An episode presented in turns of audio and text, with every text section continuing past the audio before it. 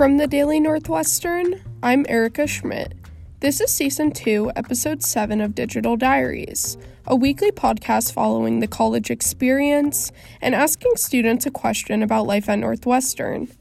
This week is all about roommates. You know, the strangers that you have to live with for a couple of years, the people who know when you sleep, when you eat, when you take a shower. Some students search for their roommates on class Facebook groups, while others leave their fate up to the Northwestern gods and sign up for a random roommate. Residential Services randomly assigned Weinberg sophomore Charlotte Odmokum to her roommate, Weinberg sophomore Emily Linet, before their freshman year. Odmokum decided to go with a random roommate for a couple of reasons. I made like an account on Instagram and it was like, oh, like choose who you want to like match with, like, and like you would comment on them. And that honestly was just overwhelming and it felt for me. And I also got in regular. So I felt like I was behind because at that point there were like so many people who posted and I was like, oh my God, I'm not going to meet anyone. And so then I thought to myself, if I go random, if I don't like the person, they're not going to take it personally because we did not mutually agree to be with each other. We just got set up randomly. Linet got an early decision, but had the same mindset as Odmokum. It was just overwhelming to like look through everything, I feel like. And then I also figured the way the questionnaire worked, sleeping times wouldn't be an issue. And we would be on the same terms in terms of living together, which I felt like was the main goal. And it worked out really well. After living together in West Fairchild for the first year, they're roommates again this year, but in eighteen thirty-eight Chicago. We both agreed that we wanted to stay South Campus. And so we were already on the same page. We already knew that our sleeping habits were very like similar and we didn't want to go through the process of having to find another person and then work around them and like adjust. It's already working. Might as well like keep going with it. And it's worked out well. What advice do you have for people with a roommate or who planned a room with someone else? Honesty is so important. Like, you have to set boundaries. That was an issue with some people on our floor last year, like not knowing how to have those conversations or like being afraid of offending them. If it's something that's impacting your wellness, you just have to bring it up. And like having an honest conversation is so important. Like remembering that we're all adults. When you first meet up or you first talk, I would say, this is my sleeping schedule or this is how I study. Odmokum also says sometimes when people she knew decided to live with their friends, it was not as ideal as they anticipated. I think a lot of our friends were scared to go random and that's why they ended up with their friend. But I think that actually complicated a lot of their relationships with each other and added a layer of issues that probably never would have happened if they hadn't been roommates. So if you do decide to become roommates with someone you are friends with, I would definitely evaluate, like, could you guys live together? Because being friends with someone is one thing, but then living with them is another thing. Like Linet and Odmokum, communications sophomore Alex DeVito and Drew Slager were randomly assigned to each other at Willard, and they say they're a perfect pair. I was lazy. I did not even look for roommates. I was like, I'm just going to go random. I'm not going to stress about it. Whatever happens, happens. It was like an email, I think, over the summer when they're like, this is your roommate. But then we found each other over Instagram, I think, that we texted like a bit. Not a lot, though. DeVito met Slager on move-in day. There was a Ma sticker on his water bottle, and I was like, okay, we're good. We're on the same wavelength. DeVito and Slager say they have similar living habits. I would say I'm a kind of messy person. I just have a lot of random things that are scattered about, so I was kind of scared coming in.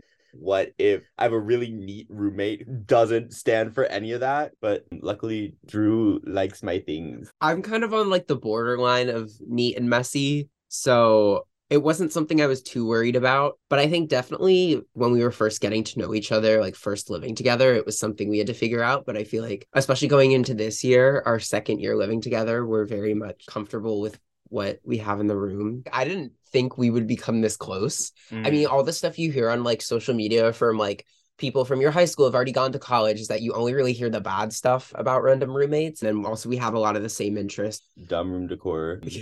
Similar sense of humor, I feel like, is good because I can just come in and start screaming and it's fine. Yeah. We watch movies. Mm-hmm. Uh, Alex has a projector and we put it on the ceiling. And like how often we're in the room is crazy. Being in such close physical proximity to someone else at all times, like when you're in your home, can be like a little daunting, freaky, but like it's working out.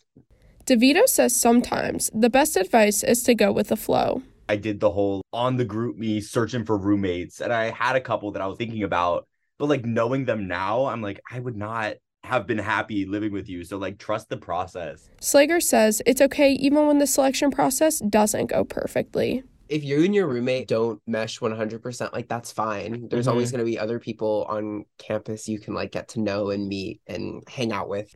They think they are perfect. Or, in other words... hottest roommate pair that I know. Weinberg Senior Natalia Camino and Medill Senior Maria Camano weren't just roommates. They were bunkmates. I was scrolling on the Facebook group. It was like two days before roommate selections closed. And I like saw Maria's profile and she mentioned her favorite artist was Bad Bunny. And this was like before he was pretty big. Mm-hmm. And so I was like, oh my God, I love Bad Bunny. And then Maria went, oh my God, I love him too. Where do you want to live on campus? And she just went south. I'm thinking eighteen thirty-eight. And I was like, perfect. That's where I want to live. And then Maria was like, here's my Snapchat. We also realized that we follow each other on Instagram. So I started DMing there. The typical small talk began, but the final determiner that they would live together was that they both had a chair they put all their clothes on, and they agreed that they had no expectation to become friends. They lived in Hobart House, the women's residential college, together during their freshman year, where they shared their bunk bed. I was the bottom bunk and Natalia was the top bunk, so, like, if she was, like, staying up late to go study, I would know when she came back because she'd would, have to, yeah. like, get into the bed. So, eventually, we started doing, like, a lot of stuff together. In conclusion, the bunk bed brings people together. According to Camano, the adjustment for them was not too bad. I'm an only child, so for me, I was really nervous, but... I had gone to a lot of sleepaway camps before, so I'd kind of gotten, like, the experience of, like, having a roommate, and I'd had such terrible roommates there that I was just like, as long as this person is just clean and respectful, I will be okay.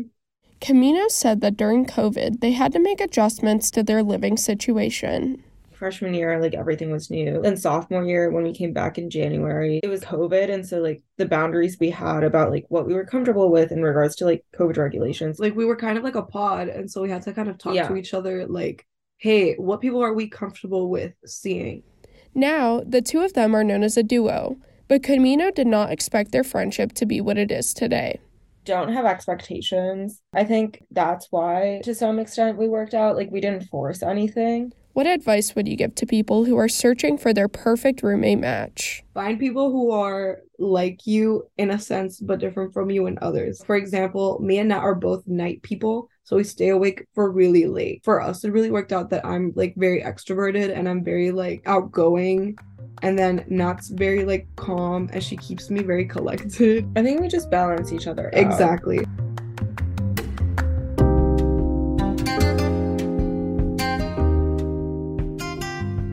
From the Daily Northwestern, I'm Erica Schmidt. Thanks for listening to another episode of Digital Diaries. This episode was reported and produced by me. The audio editor of the Daily Northwestern is myself.